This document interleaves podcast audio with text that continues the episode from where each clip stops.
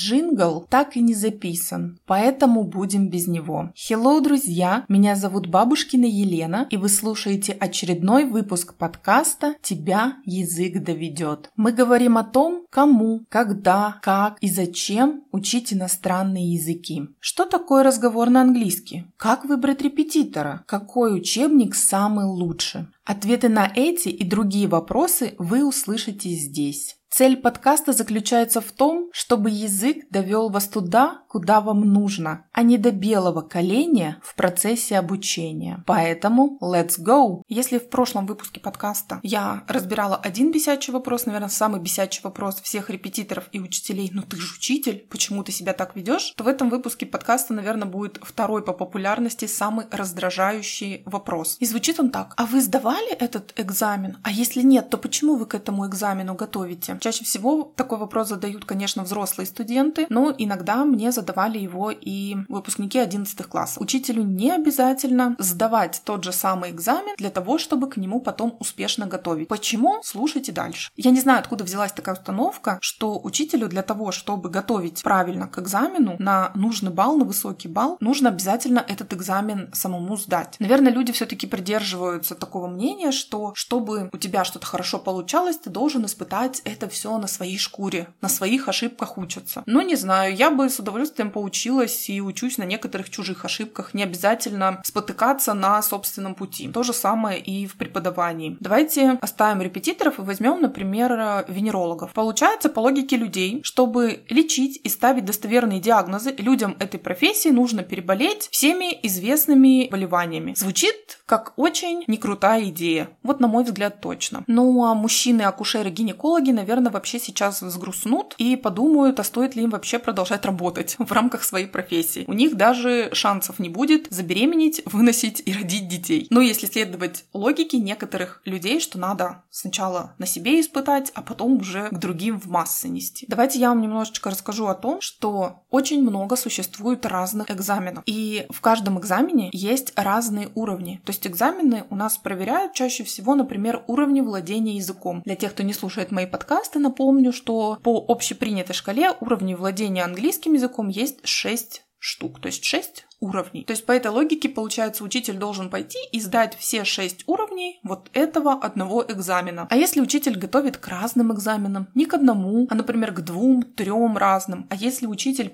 готовит и к экзаменам по английскому, и по немецкому, вы просто понимаете какие-то колоссальные затраты времени, усилий. Теперь по поводу денежных трат поговорим. То есть сдать экзамен — это не сходить в магазин за хлебушком, потратив 100 рублей. Нет. Я погуглила специально перед записью записью этого выпуска и нашла, что сейчас сдать на первый, самый минимальный базовый уровень по немецкому языку, экзамен Гёте сертификат А1, стоит, внимание, 7400 рублей. И чаще всего, чем выше уровень, тем выше цена за экзамен. Но даже если мы 7 умножим, 7400 мы умножим на 6, то мы с вами получим 44 тысячи, 44-45 тысяч рублей. Просто чтобы сдать экзамен и показать бумажку, да, репетитору сказать, вот смотрите, я сдала экзамен и теперь, теперь могу и вас к ним готовить. Но абсурд, ребят, правда абсурд. Более того, экзамены проводятся по расписанию. Опять же, не каждую субботу, воскресенье, а в определенные дни. Бывает раз в два месяца, раз в полгода. Достаточно редкое мероприятие и очень-очень затратное. Учитель, репетитор не обязан сдавать экзамен, к которому он вас готовит. Почему же можете спросить вы? Ну, во-первых, в интернете сейчас есть разного рода инструкции, видео даже инструкции от официальных представителей различных центров экзаменационных. Есть опыт других людей, которые уже сдавали этот экзамен. Есть специальные методички и официальные книги для подготовки к экзамену, где черным по белому написано, что делать, как делать, в какой последовательности. И более того, даже если учитель или какой-то человек сдал экзамен, это еще не означает, что он может подготовить к этому экзамену. Самый банальный пример. Женщина родила ребенка. Это что, обозначает, что она стала вдруг акушеркой и может пойти работать и помогать другим женщинам женщинам тоже рожать? Нет, конечно же. Потому что для того, чтобы сдать экзамен, нужны одни знания, умения и навыки. Чтобы подготовить к экзамену,